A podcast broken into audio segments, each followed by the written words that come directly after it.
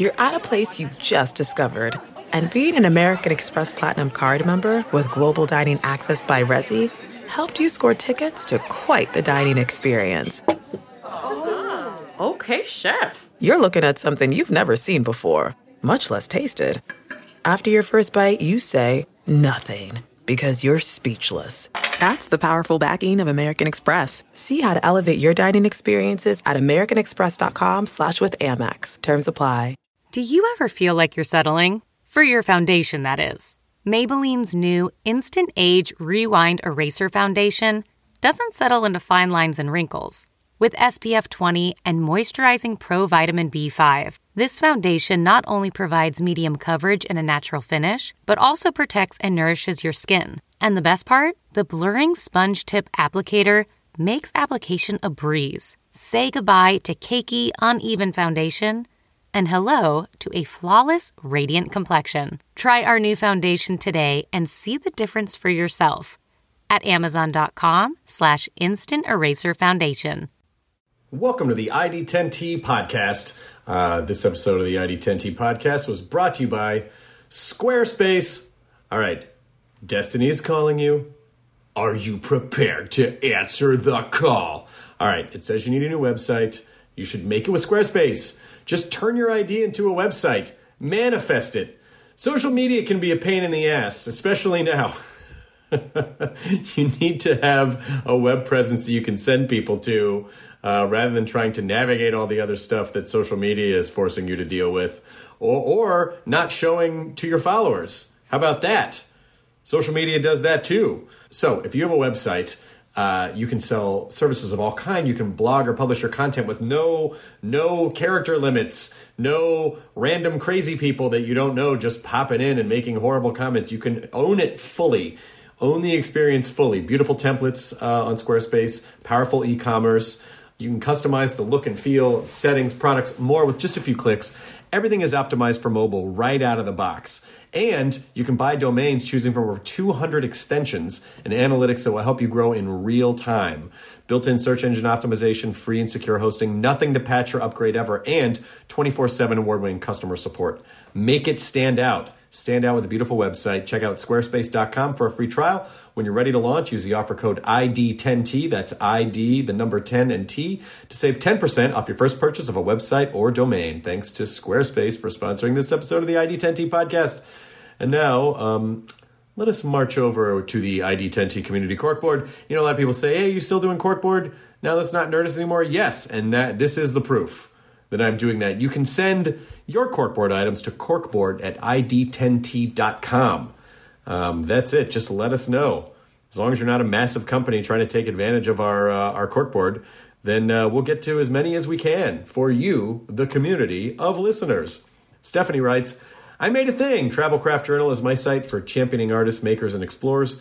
During the month of February, I'm encouraging everyone to look for art where they live and share it using the hashtag localartloves.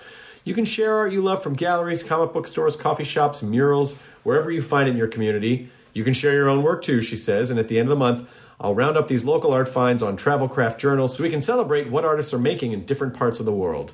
Uh, more at travelcraftjournal.com slash share or travelcraftjrnl on Twitter. Justin writes, I'm writing to plug my wife's candle project, Wicked Pop Candle Company. Nicely done.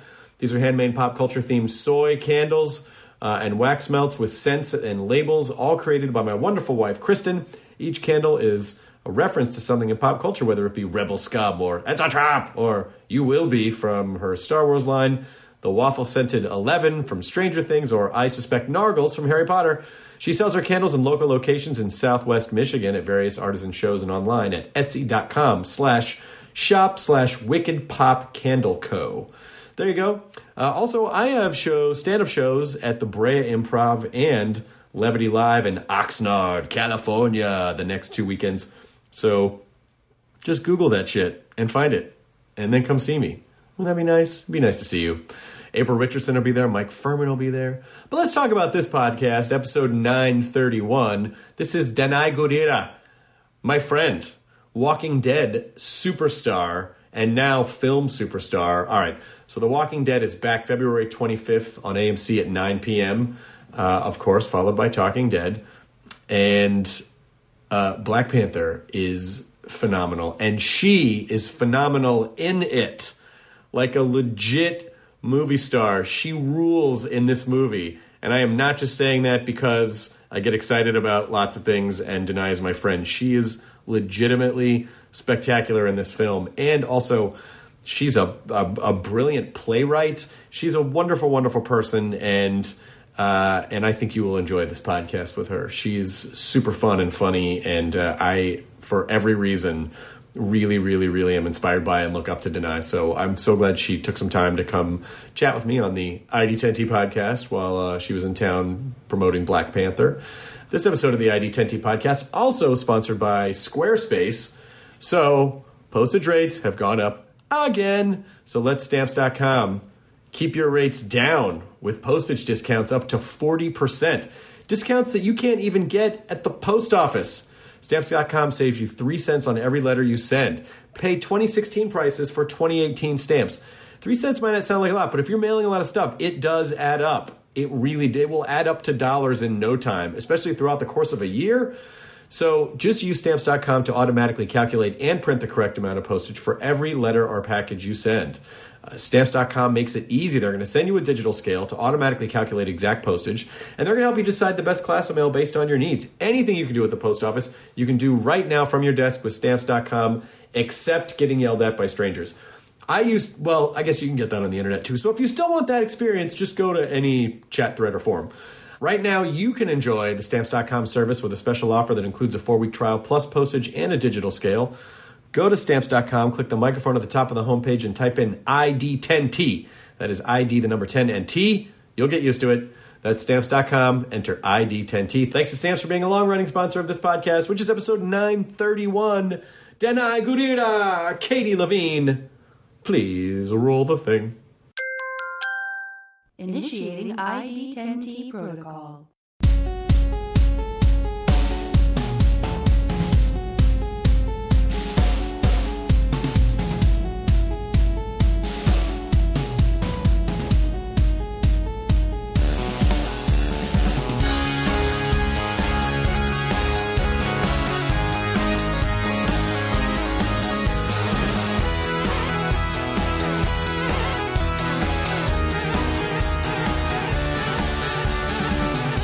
Is about LA history is kind of funny because it it's like there's some stuff, you know, the way the city is now, there's some stuff in the late 1800s, but really most of the time like 19 teens and 20s is is the majority of what old is in this part of the country. Mm-hmm, so it's kind of a joke to the rest of the country and the world. We're like, we're so this house is so old. It's like 1928. That's still kind of old though.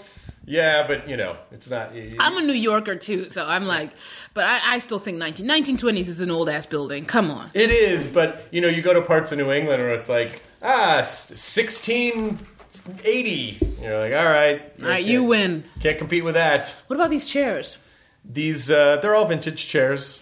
They're, They're all so amazing. They're all vintage chairs. Every pretty much everything in the house is antique, mm-hmm. uh, and we can tell you. Oh my god, you've got to ha- you've got to have Nicotero over. Well, he yeah, that is a prop from Twenty Eight Days Later. Oh wow. Yeah, Lydia bought that prop from Twenty Eight Days Later.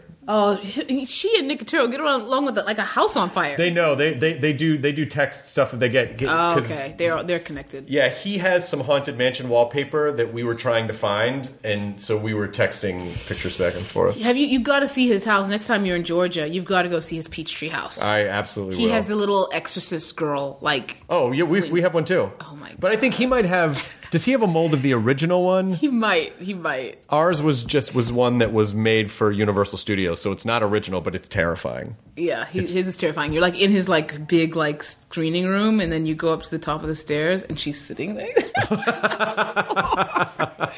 like, oh my god, Nicotero. Do you collect anything? it. Oh God, what an interesting question. I like little tiny clutch bags, you know, made of cloth and kind of cool print. Nice. That's really sad. No, it's not. You know, you know what? You know why? Because what's difficult is that when you are uh, a nonstop working actor the way you are, you, like where, when where do you have time to like nest permanently in a place and Yeah. Be able to fill it out with stuff. I know. Well, I've spent the last couple days with um, an organ, my organizer. I haven't been in my Atlanta, my LA place for so long, so I've just been in Atlanta flat out. So I just spent two days with her, just trying to. And people crash in my apartment a lot. They're like, "Oh, tonight, are you there? Can I crash for a month?" You know. So people are in my apartment a lot. They are not me. And I, I went there. I was like, okay, I don't even know whose apartment this is. Like, I don't recognize. Like, I guess these are clothes I used to wear. I guess this, is- you know what I mean. Like, I had to just, just Purge. purge and and cleanse and get so many things reorganized and so that's what I've been doing for the last few days and uh and we've got buckets of like just stuff that's going to Goodwill and you know Do you have a process for getting rid of stuff? well you know because my organizer's great because um, she kind of taught me how to do it so I, I can do a lot of it by myself now like I can just look at I look at my wardrobe and I like I don't like that I'm looking at clothes I never wear I don't like that Right. They are not meant to be mine anymore and I just go like Tasmanian devil. Now I used to not do that. I used to be very like, you know, God bless her, but like my mom, where it's like, you know, you hold on to things and you're a little bit of a hoarder. You hold on. I Yeah. don't do that. I let it. I'm like, it feels so good to let go of stuff. It is amazing how much you will tell yourself, well, someday I might, like, no matter how weird the thing is, Yeah. someday I might need these, you know, pool flippers. Like, if you haven't used them in five years, it is unlikely that you will be in a situation where someone goes, quick, I need pool flippers. I know, and that's why you need an organizer because she is the, that uh, that other pair of eyes and ears, and she's looking at you like.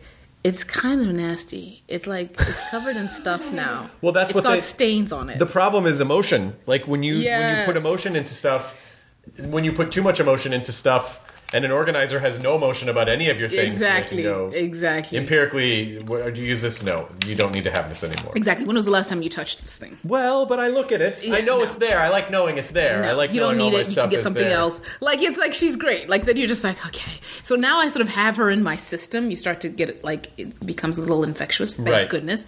And so I can sort of do quite a bit by myself. But she came in and uh, we got really into it. This is good, and we've been recording, by the way, just so you know. This is we already started. All right. I figured. Yeah. Because it just feels weird to go, it is now time to start the conversation. I know, And then I someone goes, oh, I better, you know, Put myself together. I better put myself together emotionally so I can I'm present together. So this is myself great. Like in a I'll way. just keep going. I had so much fun hanging I out with know, you. that was so and fun. Did we get that? Um, did, did that video come out of you going, getting caught by the, you know, the gods of dance? Yes, yes, yes, yes. Oh, it went up. Awesome. It went up. That was hilarious. I was overtaken by the power of Oh Boz my Scaggs. god, possessed. Just he became possessed. It was really cool. There was Yacht Rock. You know, AMC, they did uh, the party the night before, they had the B 52s, Mm-hmm. and then they had a Yacht Rock band the next night, and both experiences were f- fantastic. They were. They were really good picks. They were really good picks, and there were songs I didn't even know I knew from the B52s. Like I didn't know that I knew those songs, but I know those songs well. Fred Schneider still got it, by the way. They were amazing. There actually- goes a narwhal! Like, he still can do the Fred Schneider voice. He was awesome. I mean, they were all awesome because I was like, I watched them. I said, I think they're exactly who I want to be when I grow up. And I was like, I think I want to hang out with these guys because I mean, they just have this like, they're just having so much fun. Yeah. They're still so in it. They're like, they have their own energy. Each one of them had a very dis- distinct energy. By Yes. the way. Yes, they and do. it was like they're still doing their thing. You know, it was it was really kind of inspiring to watch them jam out. Yeah, it's Fred Schneider and Cindy Wilson and Kate Pierson, and you know they were just like a punk band. You know, Yeah, Athens, yeah. Georgia, and uh, Oh, is that where they're from? They're from Athens, yeah. Oh, wow. And start, you know, started in the seventies, and then the '80s had a super kind of punk alternative, almost surf rock kind of vibe, and then in the '90s they came out with you know this album Cosmic Thing, which. You know, like that was the huge. Like that, those are all the songs that Oh, everyone. right. Oh, that was in the nineties. That was in the nine. That was the late eighties, early ah. nineties. Might have been late eighties, but it, but nineties. The early nineties is when it all really like exploded for them. Mm, mm-hmm. But it, but I've always I was always fascinated by that story of you never know where your career is going to go. You mm-hmm. as long as you're willing to adapt and do things that are exciting and try things. You know, like they just went from this punk band to you know hopefully being set for life to be able to keep doing whatever they want. Well, their songs are still very, very well known and out there. I've heard their songs a lot, so that's really cool. But the older songs are weird because they're not so You know, like the newer, the, the more the, the '90s ones were more hook driven, and the older ones are so They're kind of performance pieces. performance pieces. That's exactly right. Which I loved. I was like, this is cool. This is like Rocky Horror Picture Show type That's stuff. exactly right. It was like it's interesting. That's when you know artists are having a real good blast. You Were know, you- they're not trying to please nobody. Were you It's ever in a band? Huh? Were you ever in a band? no. No. Actually, Ah. I did. I was in this little a cappella group when I was in high school, and we'd sing at like different little events and things. Not really. Where were we singing? We'd sing at like school events. Like I went. To, Zimbabwe is very like single sex schools, so I went to an all girls school, but then there were two all boys schools that we were really close to, and we interacted with a lot. Um, and so it was us. Oh no, actually, he was from the other all boys school, but he was a brother of one of the girls from my school. So there was just a little group of us, and we created this little. You know, we basically we'd be singing covers, obviously, of like you know Boyz II Men and whatnot, and we'd harmonize, and you know, um, yeah. Did your group have a name? no, I don't think so. I think we just went around and sang at different places, like little um, events and stuff. I was actually the weakest link by far. and um, this one time, um, I actually nailed it and did a good job. And then they, one, one of them came up to me, and they were always really nice. They never said anything to me about it. And then they, one of them came up to me and they said, "Oh my God, Denai, you actually did it today. You got the notes. You did it." And I was like, "Really?" So all this time, I just been messing up. Y'all ain't said nothing. wow. The more I get to know you, the more I think, the more I, because I just have this picture of you of like, oh, Denai can do anything. Denai can do any no. artistic thing. Oh, she can God, write, no. she can act, she can direct, Ah. she can sing, she can. But when we went out no. dancing the night, you go, I don't have any moves, and I'm like, that's not true. I don't have any moves. You had some moves. We have some evidence I have of your comedy moves. moves. You had some moves. I that have- was a move. I have. It's a comedy move, though. That was a move. I mean, like I can dance if I if the if if it hits me right. You know what I mean? Like I can't like when I was hanging out with like the folks from Black Panther, we'd go dancing and stuff. I'd be like. Okay, okay, okay. All right, I'm getting there. I'm getting there. Like I gotta warm up into it, and I'm around these amazing dancers, and you know the the ladies who are like our uh, my Dora Milaje army, or half of them are dancers. Yes. you know what I mean, and the other half are just you know rhythm, rhythm, rhythm rhythmically blessed or whatever. And like you know, Lupita's an astounding dancer, and we're all like, so I'm sort of getting there. I'm sort of like, uh, okay, I'm catching it, I'm catching it, caught it. then I have it for maybe 20 minutes, and then it slips away, and then I get it back. You know, it's an ebb and a flow. God, I wanted to stay, and I, I left for the the saddest reason, which is. You know, I started. I started getting like tinnitus last year. Like going to loud things, my ears would ring for weeks at a time. Oh, and it, that's bad. It's not fun. No, And no, so at a certain point, I was like, "Shit, I should have brought. I should have brought earplugs like an old person." No, And, uh, and no, I it's had to leave at a real. It's point. real. I, I have I've had the ear ringing thing too. Not for weeks. That would oh my god. Yeah. But I've had that, and it's no joke. So yeah, no, we understood. Okay, good. We did understand. we Colman- were sad to see you go. Colman Domingo also was. Uh, oh, Colman Domingo. Colman Domingo. You got it now. That's good. Uh, well, we, we played. You played it in the car from the musical that you I did. in. I did. Passing Strange. Stew. Oh my God. You can't. You can't. You can't even. You can't do anything but just repeat and imitate that man. He's so good. Colman is su- Colman's another like super talented guy. Oh, like, God, oh, I- yeah. You know, and he's acts, And he does sing, He writes, and he and acts. sings, and he Yes, dances, and he dances. and, and he's also just so lovely. He he and Raul He's are just awesome. the loveliest, Yeah, the loveliest people. And they, So they came away with us on vacation last year. Oh really? Yeah. Oh, that's very we had, a nice. group, we had a group of people come, and we had been. Where'd you go? Um, my wife, my wife's family has a ranch that we went to, and so Oh, we just we just took them took them there, and they Oh, were that's cool. Great. It was they're just so sweet, and it, They are. and, and and it's a it's a larger thing about I don't know what it is about the Walking Dead universe in particular, but everyone's really nice. Like it's just like a nice, it's just like a nice group. It feels like, I mean, you know, I'm not there. Isn't that like it is everywhere? I mean, I can't imagine it's different in other places. I think it is different in other places. I, I, I do, but maybe it's maybe maybe some of it is also besides the fact that everyone just seems pretty cool.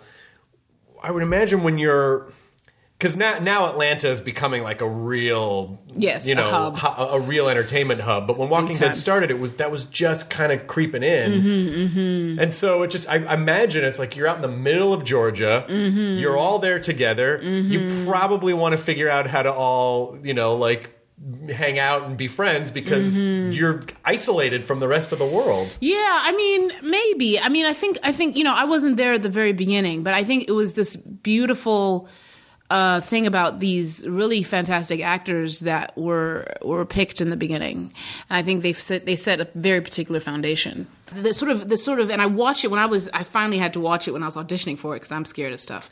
So when I watched it, I just felt that I felt a very particular energy. I felt the spirit of the thing, as my clown teacher would say. Yeah. and it was just the spirit of the thing was um, it was just right. They were there for the work and they were giving their all to the work, kind of like great. You know, like great theater does. You know? Yes. you feel that thing, and then you want to be like. I was like, I want to be a part of that. Like, but like, I, it wasn't surprising to me that they were all amazing people, and that it was like really nice, grounded people because you can sort of feel it. Yes. by how they approached the work. It was so committed and generous and. um and just alive in a way that, that just felt like it was coming from a humble place. Yeah. And I think that that, um, and then of course having Andy Lincoln be who he is, is kind of like kind of the kindest hearted, kindest hearted person I have ever come across in my life. I think that, um, and the most, you know, grounded at the same time. I think, of course, you know, he's the leading man. And I just think that, I do think we have the best leading man on television. It's I pretty, do. It's pretty great, but that that season that season two finale, the Michonne reveal with the pets and the shadow, like you know where. uh where Andrea's down on the ground, and then Michonne. Because obviously I read the comics, and that was a. I legitimately jumped off the couch. I was like, "Holy shit!" I mean, you know, because Well, so did I, because I was, that wasn't me. that wasn't you. I didn't. Don't think I knew that. No, you know, I got cast after that. Um, and you know, oh, no, well, actually, I got cast after they shot that, but before they aired it. Got it. So what they did was um, they. The, the weekend they, they they had to cast a Michonne the weekend that aired because now I she was introduced. Yeah. Um. So that you know they would have shot that in November, but it aired in like March April. Yeah. And so it was. I think it was on your show where Yeah. basically um, Kirkman and uh, the then uh, showrunner Glen Mazzara were like, and our Michonne is Yes. and they were with they were there with Laurie Holden, and that was kind of when I was introduced. But I had only been cast on Friday night. Oh that Oh my was God. Sunday. That's crazy. Yeah, but so so that was a stunt double. That's why you didn't see her. Big reason why you didn't see her face. well, it, it never occurred to me. I just thought it was for dramatic effect, and it totally It worked. it yeah, it was totally, so totally smart. worked. It was so smart. And what what Glen literally said to me was, "You'll see the the strange way that we will introduce you on Sunday. Watch, Yeah. watch the show." That's what I'm saying. I learned how I was introduced with you. That's hilarious. I learned who I was with you. and and then of course, because even back then, even though that was like five years ago now, but uh, almost six years Yeah, ago. six, yeah. But uh, but just the idea. Was it was it weird when you when you heard about what Talking Dead was? Were you like, well, that's weird. Why would someone talk about it? What the fuck is that? Yeah, that? I was like, "What is this? Is this something we have to take seriously?" but they were like, they're like, have like, if, I was like, I don't know who told me this, but they were like, get everything. Like, if you have any sort of online presence, like let's say uh, Oh, yeah. a match profile Right, or sure. eHarmony, get rid of it before Friday night. I was like, why? I only started shooting in April. Not that I had anything. Right. Um, but, but I was like, I only started shooting in April. And they're like, well, Talking Dead. I was like, Talking Dead. Why what would someone do is that? What a silly idea. No, at first I was like, what is that? And then I got to understand. I mean, one episode, and I, I watched, of course, that episode. And I was like, oh, oh, okay. I get what it is. I get it. Yeah, you just, just go on and talk. That's Yeah. it. That's pretty much. Yeah, it made perfect sense. But there's so much, you know. And uh, when I emailed you to ask you to come on the podcast, I, I was I was so excited to have to because as a creator, you do so many different types of things, and and they're all very big things to manage between you know Walking Dead and Black Panther, but also being a playwright and writing this Tony Award winning play that Lupita was in. I mean, it, it it's. It, I, I'm interested to kind of find out how your brain compartmentalizes and where you how, how you're sort of diverting your creative energy because all of those things require an immense amount of focus and, and creative energy. I think it's something I'm still figuring out, but um, it, I guess it's like oh God, you tell me you do about four thousand things yourself. I do, but I don't. I don't. But but I, but when someone's but when I hear like playwright, I go, oh fuck, that's a big one because it is. You know, it, it, It's it's it is it's hard. Sometimes I, I actually like right now they're rehearsing one of my plays in, in DC and I will be anywhere. I'll be chilling with you without in in, in Sundance. I'll be wherever and I'm going. Okay, so in, in that scene, I really think you should think about. And I'm, t- I'm texting the director like like let go, Danai. Um, but um, yeah, it is because it's like they're your they're really like your children. Um, so it's you spend a long time creating them. So it's hard to just let let them go. I mean, I, I have a series of part-time jobs that all come together to form a full-time job, but but a show like The Walking Dead and that ca- that single camera schedule where it's like, well, one day you could shoot from 3 p.m. to 6 p.m. or 9 p.m. to you know 11 a.m. You just don't know mm-hmm. what your schedule's going to be, mm-hmm. and it's mm-hmm. especially a show like this, which is not light fare. You're constant, almost constantly emotional, almost constantly swinging katana, running around. That it the that that drain it just feels like how do you have any energy left to do anything Um, yeah, I mean, I think the the drive in in it all is sometimes like I have to like you just you know you you're just like I have to get that done. Like I have to complete that thing. Like for me, it's like I cannot have started something and not finish it. Yes. And if it's something that like with plays, if they just my play ideas, they just sit on me like a weight, and they're like, hello. Get me done. and then I'm stupid enough to get theaters involved. So then they're like, hello. And so that's great, actually, because then you're being pushed to the finish line. Yes. And then you have, you know, they, they want to cast and they want, you know, they want to put it in the seat. They, they read a first draft. They're like, let's develop this. Let's get it going. Let's do this. When are you free? And so all of a sudden you're just, it's like you're on a train of collaboration. Yes. And that, um, that's a big part of it as well. But it's also because, I don't know, like my last play was probably the hardest one I've ever written, and it was basically inspired by my family, ironically. And um, it was very difficult to write. Um, I think it was because I had so much story and I had to find a way to make it muscular. And it was very difficult. Like it took me a couple years and, and like uh, uh, one one production in. By this end of the by the day before the press came out, the second production, I I I, I think I'd be found what I called it's David, which is sort of like um, it's this thing that um, was said actually by this very cool pastor, which is kind of like, you know, with Michelangelo, he had this huge, you know, piece of marble. yeah and he saw the david inside Yeah, but and then they said, "How did you get to the date? How did you make that?" And he was like, "I just chipped away everything that wasn't the David." oh my gosh And so, like that was kind of my whole thing that was driving me to get to the to getting my play to the place where all the stuff that wasn't it was chipped away. And the problem with plays is that they they start to consume you Yeah. and take over you and say, "I am." The telling you what the story is now, Mm-hmm. and you have to invest in me deeply enough for for you to hear what it is. Right. So it's it, it, that was a real mother of a journey because it was like, well, this is about family. I know this story so well. I know so many of these stories so well. How can I? But it was like so interesting that that was kind of the trickiest birth. Well, yeah, because it's really hard when you're really close to stuff because Yeah. it, it starts to. When you're super close to stuff, you kind of don't know, like, well, am, am I too emotional about this? Are people going to understand this? How am I? Is this the right? Do I have the right perspective on this? Because you almost don't have that third person perspective on stuff that's that close to your. Oh yeah, heart. and that's when that's when the collaborators. That's when they all come in and they let you know. it's like the organizers, like the closet organizers. right. They have to help you chip away. Exactly, Yeah. exactly. And they're like, meh, meh. But then the greatest thing, one of the greatest things the director's ever said to me was Emily Mann. She's um she's also a playwright. That's really helpful that she's a playwright and a director, and she's the head of McCarter Theater. And with my uh, th- uh, third play, uh, The Convert, she said to me, um, because I was sort of flailing in a lot of too much collaboration, which Oh, can gotcha. happen can happen when you're getting too many voices, too many opinions in the room. And she said the best thing to me ever. She said, "Only it wasn't." She it, she loved it, but it wasn't there. It wasn't where it needed to be. The David had not been shipped out. You know, It was just she- kind of a Dave. Exactly. exactly. It was still Dave. Um, and, um, you know, he had a bit of a pot belly. Yeah, a little pot belly. Yeah, it's like Love handles. You know, we need towel around his waist, like, yeah, dripping wet. um, stupid. Um, and so she said to me, she just said to me, "Only you know how this play works.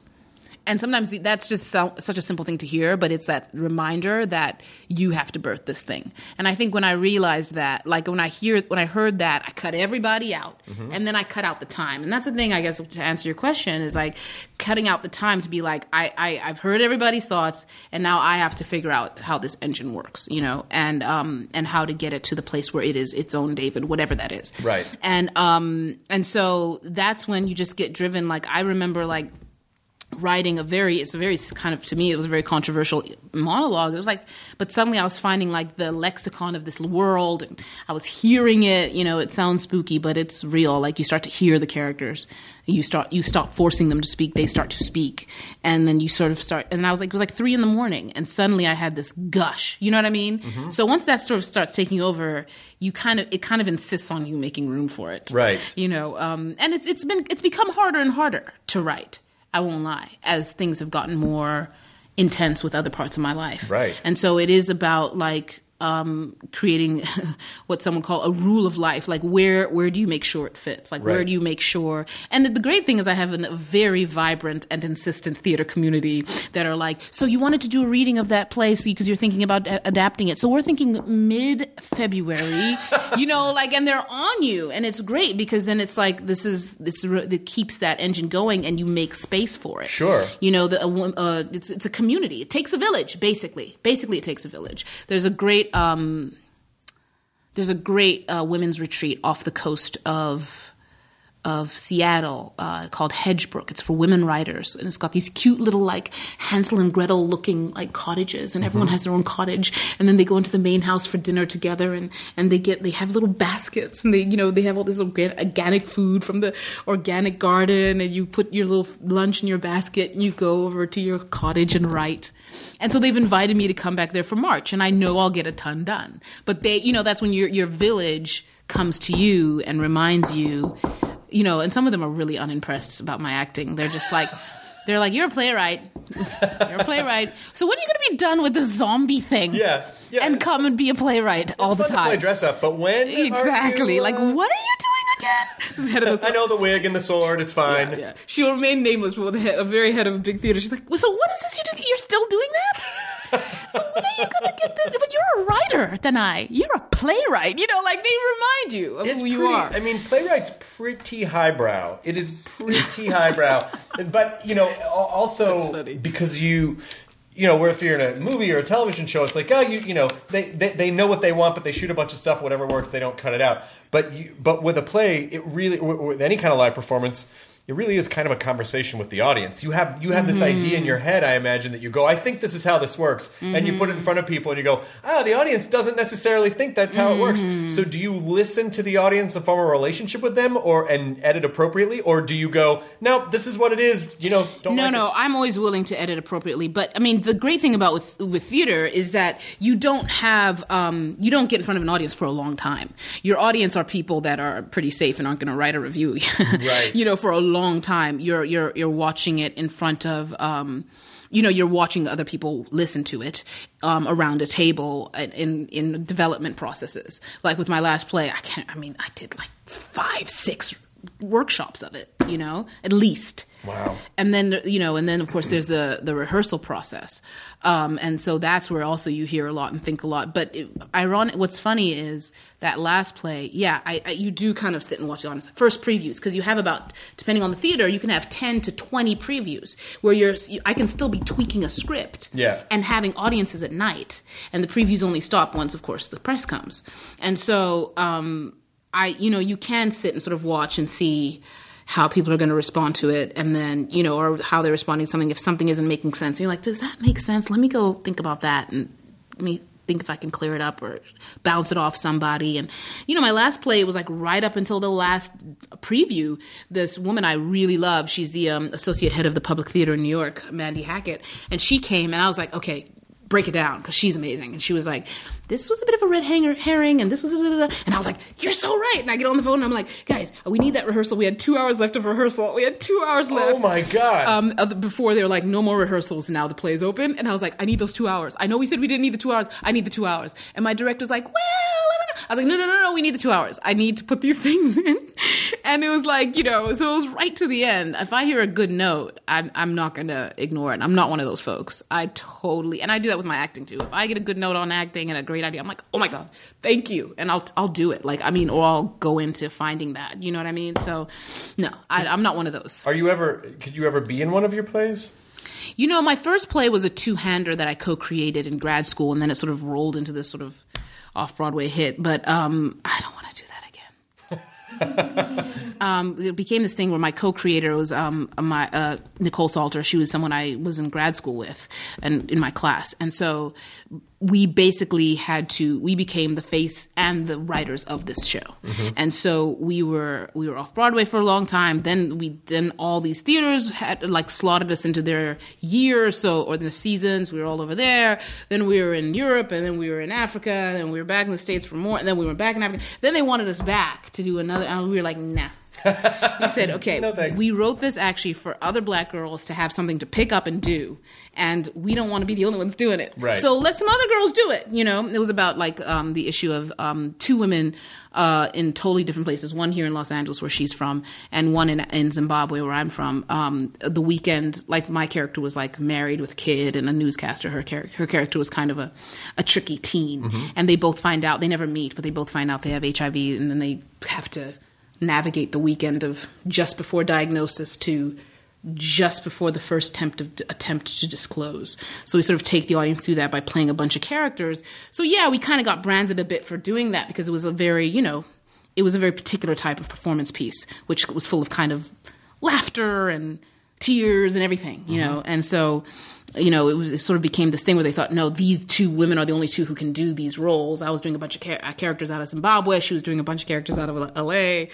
And it was like, no, no, no, no, please, we're done. Take it. Let other people do it. Yeah. And so that's the only time. And after that, I said, I, I want to be the sort of playwright who sits and watches and makes sure it's all good, sees opening night, feels good, and leaves. and goes and writes another play. Right, or whatever, Yeah. you know, and then knows that, oh, it's going on every night. And I don't have to be there, but it's going on. But I did all the blood, sweat, and tears, and now I let people enjoy performing it. Is any part of what you're writing? Do you feel a responsibility to create the types of roles that you don't see? Absolutely. I mean, that's why that's why I started writing. I was it really was necessity being the mother of invention. Like I couldn't. I was like, you know, I was a black girl from Zimbabwe, and um, you know, I was looking for monologues and things like that. My first play is all monologue. In the continuum is is these two characters talking to people that you can't see.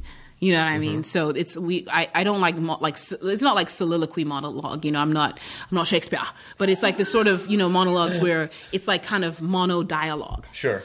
and um, you know, the, the, one of the coolest things I've I've experienced was when the first time a girl came up to me and said I used uh, a, a monologue from In the Continuum to get into Juilliard. Oh my God. And I'm like that. That was the point. Like that was the point.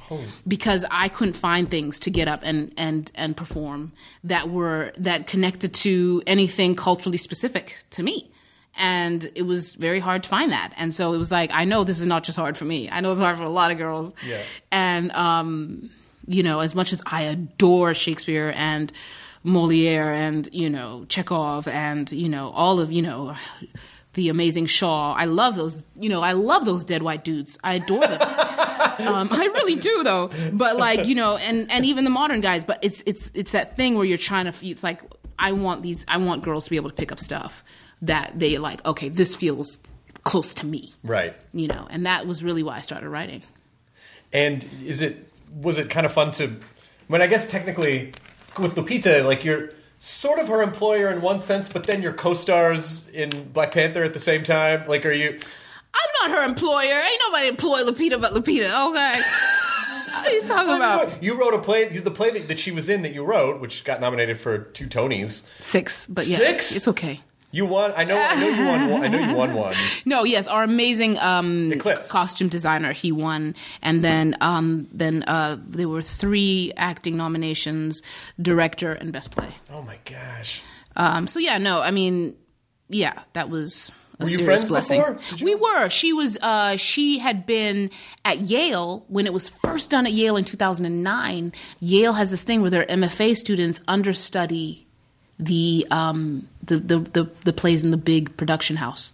And so she had understudied the role she ended up playing six years later on broadway. wow. i know. And she just loved the play. We all became buddies from then. And i'd known her i'd met her briefly before. And it was very funny because i went to tisch. I'm a tisch girl but i've done like almost all my plays have been uh, produced at at Yale, so I spent a lot of time at Yale, and I was commissioned by them, etc. Highbrow. So Going back no, no, no. People, well, people think I went to Yale. I'm like, no, I went to Tisch. They're like, oh. I'm like, excuse me, Tisch is an amazing. In fact, they're they're very close. They're competitive with each other. Um, and so, you know, Tisch. The thing is, Tisch lost its its master acting teacher, Ron Van Lieu, to Yale. They came and took him and dangled something before him Yale! and um and so she was then just about to go into grad school and she auditioned and they all were like this chick is luminous so they were fighting for her like the girl is mine so then basically they do you know the exact image i'm talking about I, I pictured the uh, Paul McCartney Stevie Wonder song. exactly Yeah. Not Yeah. Stevie Wonder it's Michael Jackson Oh, Michael Jackson. I'm sorry. Yeah. Oh, yeah. Oh, in No, no. I was thinking of Ebony and when Ivory. they were both pulling Yeah, yeah, yeah, yeah. girl, Michael yeah. Jackson. Yeah, yeah. It just, yeah. di- yeah. did you see that The doggone girly. Exactly. Who said doggone was a good word for a song? About a it's, girl. It's not a great. Yeah, exactly. Exactly. But by the way, girl. no one is, seems to be considering what the girl wants in I know, this song. even even in the, in the little picture about them, them fighting for her, it's like they're both holding her arms. Yeah. It's like, does she have a say in this? Just asking. so funny. So yeah, that that's kind of what was going on, and they um they called in all the Tisch was going hard. They called in all the African alums, and they said, talk to her. And um and so I remember talking to her and I said, "What do you want?" And she was like, "Well, I, you know, I want to do, yeah, I want to do stuff like you do and do this and this and this." I was like, "Then go to Tisch." Tisch would. I was like, "What am I doing?" I'm like this Tisch advert, you know. It was so hilarious. But she ended up going to Yale. She didn't listen to me. She didn't listen to you at all. But you know, it seems like things worked out just I fine. think things worked out okay. I think she. I think she made. You know, She- she did make some she, good she, she choices. can just you know get by. She's you know. done all right. She's you know so you know. I really think she's going to have a future. I think she'll be all It. She- she- like she might- gonna she might be fine. Feels like she's going to be okay. Uh, you know, know. I mean, it is, it, you know, it, coming from a theater background, and then I, even though you said like the, uh, you know, the playwright community is like you're a playwright, this is a theater, Mm-hmm. but I feel like you know, Walking Dead, Black Panther, superhero genre, this horror genre. It is very theatrical in a sense. Like it, That's true. It, it does. It does seem like it's. That's true. e- even though the even though the mediums are different, it Mm-hmm. does sort of feel like there's a certain spiritual aspect that's very, you know, very Mm-hmm. of that kind of theater world. That's very true, and and it's it's been great because I mean I've been able to the people I've worked around have really amazing storytelling you know, abilities and focuses. They're not trying to make something just like skimming by. They're trying to go in. They're trying to go deep. They're trying to tell a serious, like deep, real story. The sort of story that lasts and stays and you know resonates and all of that. And um, that's what I've been able to experience with like Ryan and with you know Gimple. You know they they really are anchoring real storytelling in Yeah. a really powerful way. So, and it's true. I mean, there is something, you know, that epicness of those types of genres. There is something, you know, it's, it's you. You have to. There is something theatrical about it. I've never even thought about that, but that's, you're, you know, you're right. because you You're do right. have because you also have to take this thing that it where it's like whether it's zombies or whether it's you know you're in you know these insane costumes and you still have to somehow ground that and sell it to an audience and go I know everything around me looks very far fetched Right. but there's still a nugget Yeah. of humanity and there's still Yeah, truth yeah. in here Yeah, yeah, and that's what I have to convey Yeah, yeah, yeah. You have to, and that's what I loved when I watched, you know, um, when I watched The Walking Dead, and and when I've watched Marvel movies, like that, you know, there's something so grounded in something very real and rich, and then it's surrounded by these epic components. You know what I mean? And and that's that's where you have to start. Like that's totally where you have to start is the truth of the thing. You know, finding the truth of the thing, because otherwise, what are you doing? You know. what do you do if you can't if you keep banging your head against like oh I, it's there but I just I'm not seeing it yet Uh, in what context? in any context like if you're if it's writing or if it's acting or if you're in a you know if you're if there's a scene or there's something and you just can't get to you know it's like I, I have an idea of what this is but i still don't know what the ultimate truth of this thing is. So how do i get the message across? Um, well, two things. If you don't know the have the idea of the ultimate truth, I tend to go to the writer. Because I'm kind of those people who like I believe whatever needs to be known is in the hands of the writer because they're birthing the narrative. Mm-hmm. Sure. And so, um, because I think that that's where everyone should come when they're trying to figure out my plays, come to me. What are you doing? I see where this is going. But um, but I that's what I tend to do. So like I will go and spend a lot of time with the writer. I'll spend a lot of time. If I'm like, uh, you know, I'll text Gimple. I'm like, I'm not sure what this is. Help me out. And he always does. Like then I'm like, ah, ah, ah, ah. Right. Or you know, you know, of course, working very collaboratively with with Ryan over um over Black Panther. You know, very deeply collaborating and and understanding what the story was and what we were getting at. So like that that's one of the key things that I have to do. I have to spend time understanding the intent. Then if I still need to get there I mean, there are a few ways. but um, one of them, you know, before it gets a little desperate, because it can get desperate, very. But one of the ways is finding your as if, they say in acting. So, what is that thing that the stake is that high for your character? Um, what what would be the equivalent of that for you, or for something that you feel would makes really resonates for you, whatever it is. And that's you got to use whatever you got to use. But you're trying to allow your character to have. You're trying to connect to the emotional life your character's experiencing. Yeah. At the at the stakes that it's experience that they're experiencing it. So whatever it takes to get to that place Yeah. is what you employ.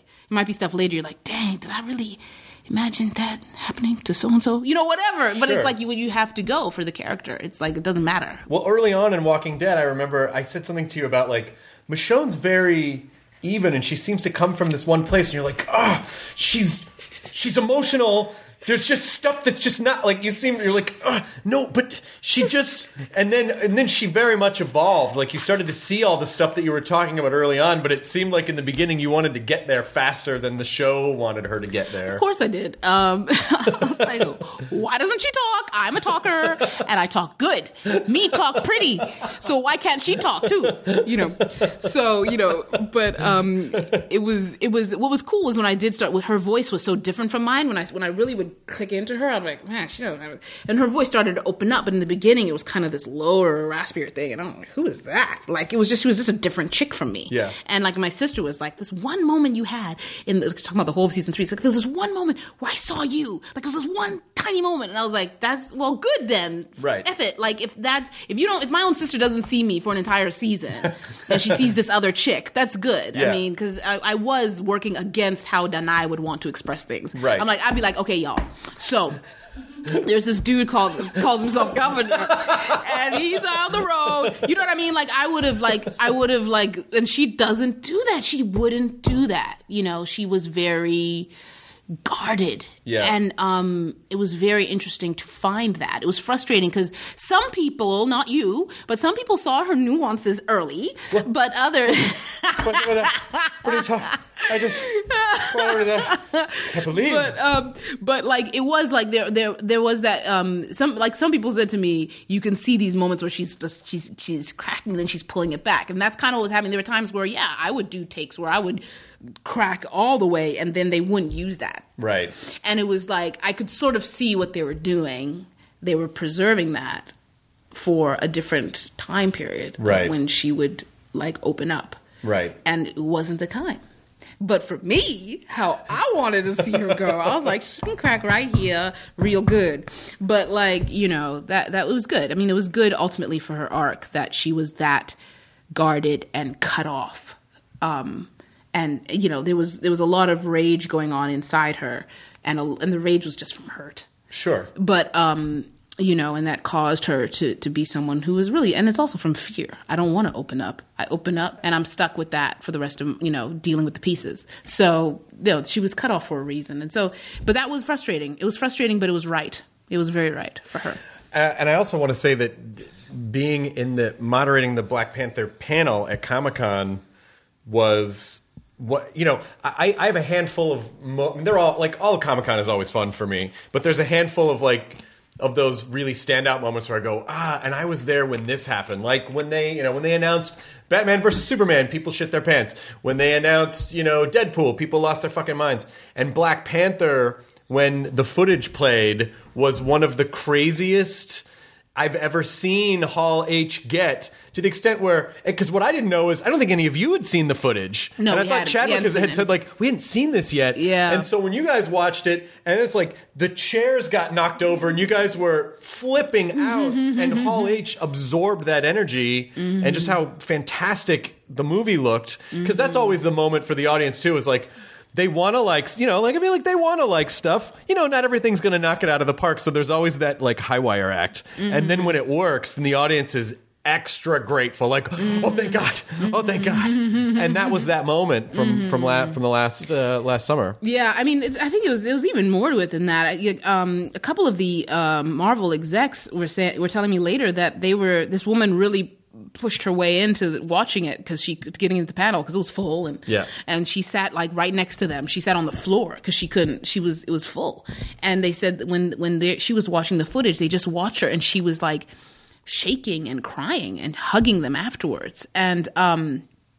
I think that this the realization that there's once again that thing where there's a hunger for this type of of of, of representation Mm-hmm. that I think has also hit something very um, alive in people. Yeah. and and I felt that in that in that Hall H. It was pretty astounding. You Yeah. know uh, that experience. It was probably uh, my most memorable experience at, at Comic Con. It Well, was insane. It was Yeah, amazing. And, and and and Ryan Coogler, who it turns out is an incredibly nice guy, oh, he's amazing. He's so sweet. but that type of it's so interesting to see him do this kind of movie because he's a very intimate director. Yes. and like intimate storytelling, and then this the scale of this movie is so grand. Yes, yes. But he's he he created from a place of intimate storytelling.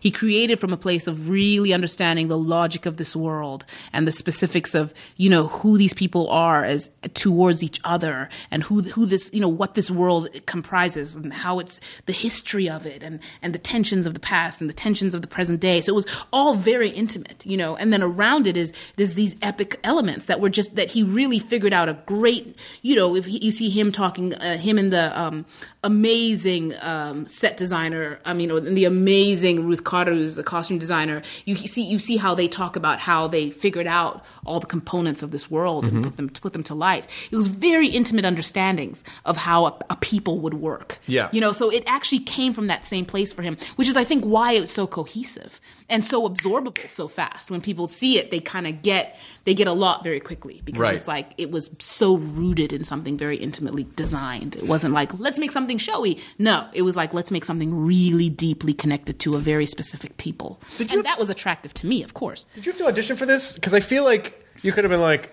I'm probably a shoe in.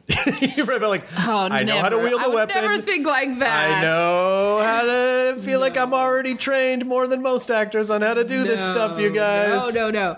Um, no, to answer your question, uh, no, I wasn't thinking like that, but no, I did not audition. Now, what happened was he didn't, he, you know, Ryan had never watched The Walking Dead.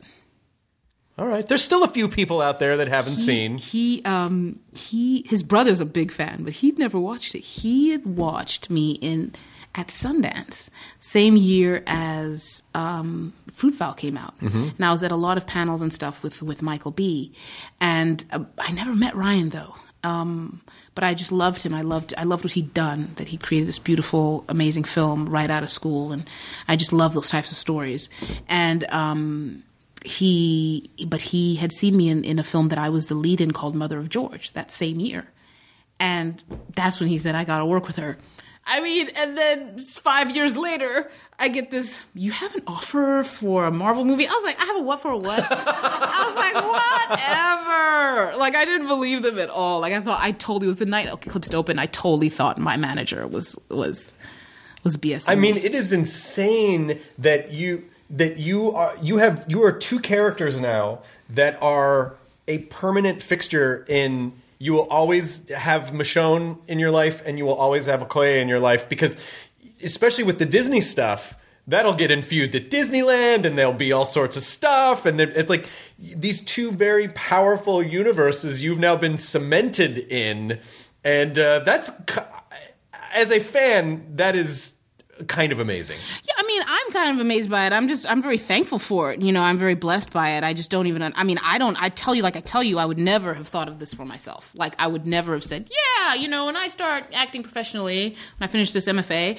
I'm going to get to be, you know, I mean, I, it was, I never would have imagined this is where um, I would have been allowed to come to. You But know? you never know where where things. You really gonna- don't, and that's that's a real like when you put it like just how you put it. It's such a, a testament to that. Um, but I mean, it's so exciting that I like the. Uh, I'm so excited for for Black Panther in the sense that you know there's just so much about it that's just so universal, and I'm, I'm just so excited for people to see it, you know, and just sort of experience that. But I also think there's that that component of it that you know I was just in Zimbabwe and South Africa uh, like two weeks ago, and they are so excited for this movie and that was really touching um, to go home and see that sort of excitement. And you realize yeah well africa's never had a, like an epic story told on this scale. So Right. it's that that excitement it makes so much sense. And um, i was at my play i have my little nonprofit. We have a playwrights conference and and i was sitting in one of the rooms watching a, a playwrights uh, workshop and two actresses got up and one of them had the big um, uh, cap Captain America shield on her T-shirt, and the other one gets up and she has the the just Marvel on her T-shirt with uh, like the like four little Lego guys, you know, like you know the Hulk and, and Iron Man and and uh, you know Thor, and I was just like, isn't this something? like I had never even thought about the fact that Mar- like Marvel is big in my country. Like I'd never even thought about Well, that. it's big everywhere. I mean, it's but it, it's just the idea too is that giving kids a you know like a, a character to look up to, role models to look up to that are all, all, all just the same type of person is mm-hmm. really important. Like kid, every kid deserves to know that they can. You know, d- do whatever they can dream that they want to do, or aspire to Yes, achieve yes. It's whatever. very- they, it's very what they wanna achieve. actually. So yeah, so where where it, like that. Besides the fact that these movies are so fun, I, I really do believe that it's not frivolous. These movies really No. do have a very important cultural place. I mean, They do. you see what happened with Wonder Woman, and, Yes. and it's Oh, like gosh. you know, like it. It's Yeah. that that that currency is very very valuable because Yes. it really does inspire kids.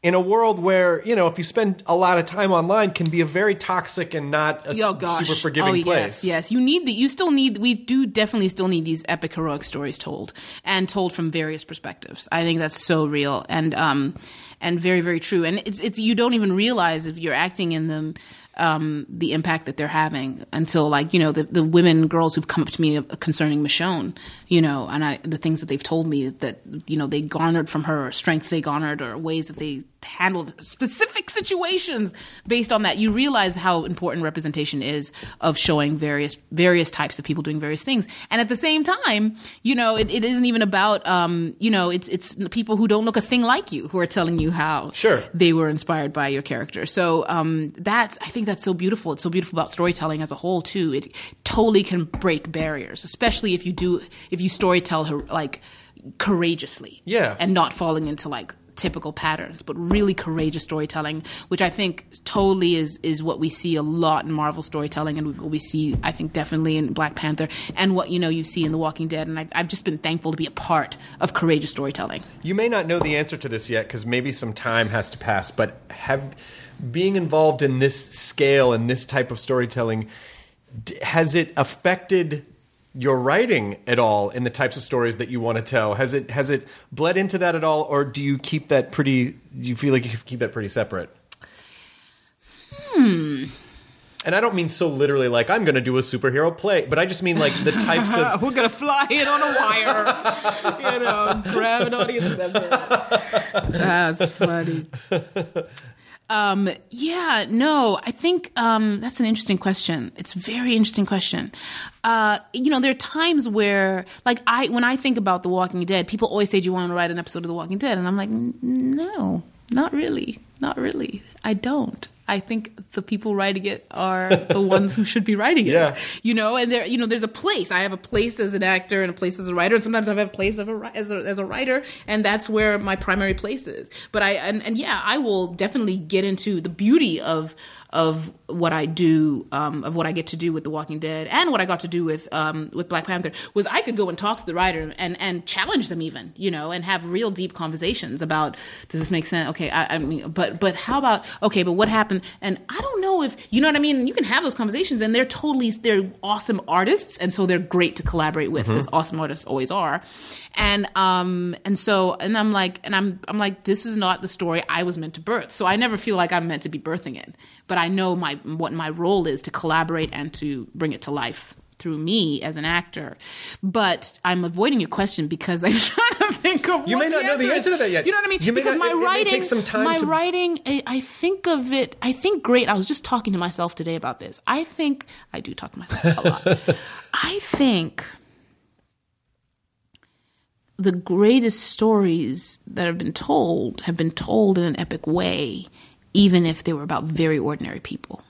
You think of Death, Death, um, um, Death of a Salesman, or you think of um, all of August Wilson's plays, or you know, you think of plays about very ordinary people, but the impact of how there's like August Wilson, I think, is the king of this. Like literally, he'll take these folks, black folks, poor in like you know the the the hood of Pittsburgh, and he finds a way. He those characters are epic. They are iconic, and they're taking you through the the most grand arc of story you'll ever be taken through. And you were just sitting on a corner in Pittsburgh with them. You know, like so to me that's kind of the thing that I still pursue is like how do I how do I flip it? Mm-hmm. How do I make it so you're you're watching, you know, in like in the case of Eclipsed, you're watching five chicks in a war zone. But you know, and you're thinking these are these are statistics. I'm literally watching statistics. But by the end of the play, you weren't watching statistics. You can't forget those chicks. You know, and so that that's um, that's kind of the thing I still I still kind of go for. I think, but um, watching what I have learned is I definitely am and want to start writing for the screen. And I think watching, I, I really do think that there has been a path that that I've been on, not even of my entirely of my making, that um, involved a great apprenticeship coming from being on so many sets but not having to helm the set Right, right, right, know? right, right. so i've learned so much and i'm i'm feeling i'm feeling like i'm almost i'm just about ready I mean, there's it's there's so many exciting things that you're going to do. It's and and all and every time something, if whenever the water level raises in one area, just like everything else ev- elevates.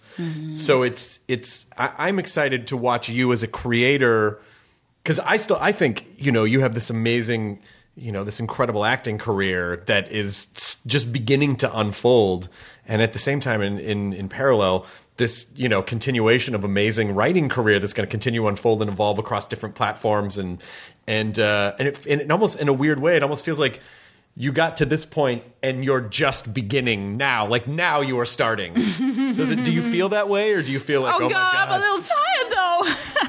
Can I have like two weeks on a beach? No. Um, yeah, no, no. I, I, I, I totally thank you, and I, I totally see what you're saying. I see what you mean, and there is. Um, uh, it's just interesting because you know I think back. I was looking at some some pictures of my me as a kid, like today, various reasons, and and I was seeing all these pictures. I was like, oh my gosh, like it's it's. But you see the point. I see the point of every step of my life right now. I'm, I'm hitting I'm hitting a birthday next month. Okay, we need not say what that birthday. No, we don't have to. We don't have to say 25. We don't have to. but you know, um, you know, so there's a lot of reflection going on for me right now. But I see the purpose of everything I've I've been through thus far, and it does. It feels like, uh, yeah, I'm building. Are you excited about the reflection and the birthday, or are you not excited about the reflection and the birthday? I am. I think you know. I, I feel full grown. You know, and that's a good feeling. It I'm, is. I'm feeling full grown. I freaked out about that birthday, and then it happened, and afterwards I was at like, 25? Yeah, 25, yeah, boy, it's a uh-huh. tough Yeah, year. yeah, You're yeah, a quarter of a century." It is. And uh, and af- after I after I had it, I was like, "Oh my god, I still don't know everything, but I don't feel as dumb. Like I feel." Like I know myself. I feel more comfortable with myself. Right, And that's not something that you can really, at least for, you know, I feel like a lot of young people spend a lot of time not being super comfortable because they're just trying to figure it out. Right, right, And right. then this is where you really start to figure it out and go, oh my god, I feel I can feel comfortable in this skin that's on my body, and I feel, Yeah. it, feel, it feels good. But Yeah. you, I, what I don't understand about your childhood is. Did you were you born in Iowa or and then moved to Zimbabwe or did you was it the reverse or what what was your Um, yeah, I was. It's a, it is it is a, a reverse immigrant story. I guess most people don't have, which is that I was born in the Midwest in the United States. Yeah. and then I was raised in Zimbabwe. because your your parents are African my parents are Zimbabwean, and they came here separately, actually, for college in the '60s. And um, they were buddies in high school, but they weren't together. Mm-hmm. And they both were like my mom was in college in uh, Illinois, my dad was in college in Ohio. But then they uh, had the same host family over Christmas.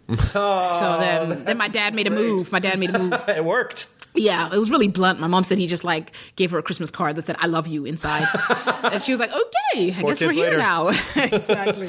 Linda, do you know I have four? The other four of us? I did know that Oh, okay. I was Yeah. like, damn, that's good.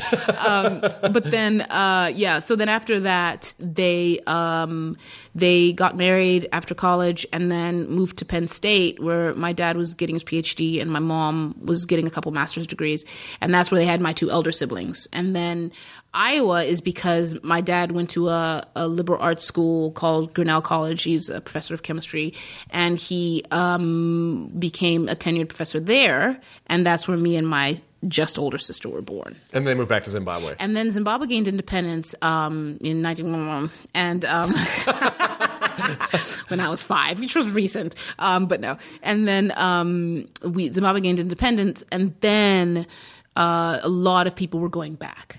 And it was just this really exciting time. My middle name means Jekes, is called is Jekesai, which means to illuminate. And it was really a time when I was born um, where they didn't know if like the war for independence would ever end and how it would end and um, they were just kind of it's kind of based on a hymn that's sort of saying bring light to the dark circumstances we're in and so very soon after i was born the, the war did end and um, i'm not saying i was the cause but you know, no. um, and I, when I put it that way, I was like, what, what am I trying to say? No, um, so um, it, the war did end, and then a lot of people started to go back and invest in the new Zimbabwe. And so a lot of the kids I grew up around were born in like Australia or Canada or England or or the States, and, and their parents had been there in the 60s getting education and living their lives, and then they came back to Zimbabwe to. Um, to, to help build this new nation, so um, that's really hopeful and beautiful. No, I didn't. I don't. I didn't want to skate over this, but I'm almost positive that about a half hour ago you said you were talking about something, and you said my clown professor. Clown teacher, yeah. Your clown in grad school. You don't, you have never heard of clown class? You should know about clown class. Is, but but imagine if you, yeah, I mean, imagine if you're in a, if you're studying theater, there is some because you have to understand your body, right? Your physical body. And clown physical class is a whole thing. Like there is a study in clown class. Like there is a study of, of clown technique. It's a real thing. Okay, what is it? I, I don't know. I can't remember. I was you know I went to grad school a long time ago. But the, the no, what I do remember Twenty five, well, like a year I ago, know, right? 25. I know. I just finished last week. But um, you know, the, the the whole thing with clown class, it's amazing. It's like it's amazing. It was one of my very favorite components of education, like in my entire life. It's it's it really it teaches you to find this place. You find your clown ultimately at the end of clown class. You should totally do this. Mm-hmm. I probably Um, will. You've got to find this teacher called Chris Bayes. He's amazing. And you find your clown and you don't know who your clown's going to be. He kind of, it's not really, it's not hypnosis, okay? But it's kind of like you go to this place that's really unhinged and you kind of don't know what's, you know, who's going to come out.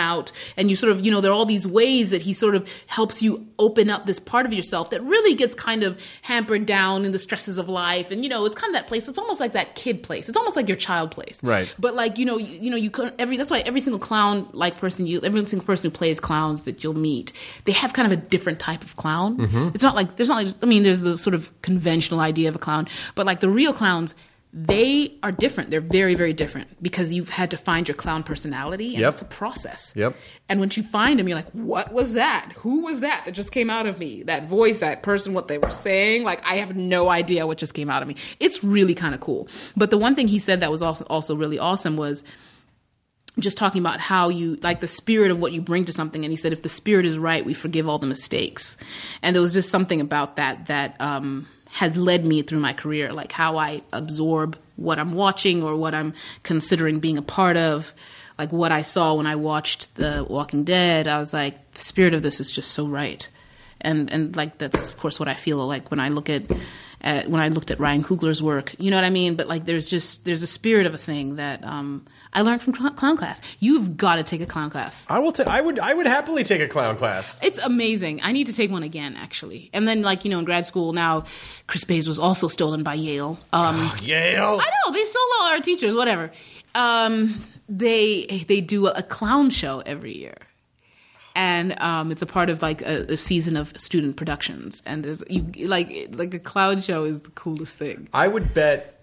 I, I would bet that if I went through that class, I would probably discover I am completely different than what I thought. Because so much, yes, of, you so will. Much, so much of what you put out in the world, a lot of the time, can be based on you know baggage and defenses and insecurity right. and the type of thing you want to project right. and the type of thing. You right. Know, so much about trying to control the external world. Right. So what happens when you strip all that away and you really just are who you are, which can be a very scary thing to even exactly to, to venture into. Yeah. You have to feel safe. Yeah, yeah, and you do, you do. I mean, like I was in, with classmates that I was with. Oh my God, twelve hours a day for three years. So you know, I felt safe by then, and uh, I think well, yeah, it was a third year class, and you know, of course, the teacher he has to gain your trust as well. Sure, because he's kind of taking you on a journey. But Yes. it's so cool. You have got to find your clown. I, I have to gain the trust And- of a pack of clowns. exactly. Need to get the and then pack. you've got to record it. that could be really interesting. Actually, I, mean, I wonder if he'd be he'd probably be a really interesting podcast guest to just sort of talk Yeah. about Chris Bayes. No, yeah, Chris Bayes. If Chris Bayes can get you to your clown and then interview your clown. Oh shit! Yeah, because that's what he does. He starts to talk to your clown and sort of bring out this different thing that's inside of you. Is that different thing like a, a million handkerchiefs that never stop coming out? No, that's the conventional stuff. This is the real clown This stuff. is the We're talking about real real clown clown. shit. This Yeah, is real clown That's shit. kind of the expected thing about clown. This is the real stuff. I mean, I learned so much from that class as an artist. Like just that place sometimes you have to go to. And I found like a little film I did years ago. I found my entire character through finding her, like finding my clown. Like it was like unhinging, unhinging in her circumstances. Oh, there she is. You know. I wonder. I, kind of think of things in terms of this way. Like I think of my. I think the clown that I put out in the world is sort of like Batman TV series Joker, but maybe my real clown is like Heath Ledger Joker. Oh, Where it's no, like you no, think no, it's really no. goofy. No. he's not going to be like that. Okay, I hope not. I think he'll be. He'll probably be like a crier. I I am very emotional. This is why I cannot. This is why it's difficult for me to watch drama. Oh, really? Because when I watch drama, I absorb it so hard that it's hard for me to shake after a Hmm. couple of days. Like I'm, I'm, I'm basically just like an, an empathic sponge. and, Hmm, that's great, though. And, so it's hard. So watch? Do you watch uh, plays much? No, I don't, and I think that probably has a lot to do with you know just having like a very difficult attention span. Oh, come on! My attention span sucks. I get really fidgety. I get really yeah. No, no, no, no. If you're watching a good play, you're not going to worry about your attention span. I guess that's true, but not every play. I'll take you to some plays. Would you please take me to some plays? Yes, but you got to come out to New York too. I will come out to New York. Okay. And then you got to come back here because it turns out we're almost kind of neighbors. I know. I live just down the hill, you know, the common folk. But I live. I think I can see your place if I look like if I turn my head all the way up from my. Hell yeah, up at Castle Hurstwick. I love your place. That's Oh, thank amazing. you. You have to take me on a tour. I got to look at all this. Yeah, I'll take you. I'll take you on a tour. This is we. This is we've completed the podcast, and I have to say, uh, I continue to. I said this to you the other night when I was leaving. When I said to you and Colman, I said I adore you. Oh, I don't mean that lightly. I mean it very sincerely. I am Thank so you, glad that we've gotten to become friends over this very bizarre journey that not a lot of people get to have. I know. and uh, and it is one of the things that it makes me happiest about what I do is like, oh, I just, you know, I just get to meet people that I really like, and everyone's so, everyone's really sweet, and we're all kind of you know, and in, in we're all in in kind of in tandem in our own little rowboats, just you know, like going along, Right, And, right. uh, but supporting each other. but supporting each which other, is awesome. and uh, and I appreciate that. So please, uh, please have an amazing time. I know the premiere is, but when we're recording this, the premiere is Monday for Black Panther. I will be there, yes. and uh, I will I will wave to you from afar because you're definitely going to be swamped by No, by no. You got to come and do your dance again. I don't know The I night, do the night dance. will not be complete.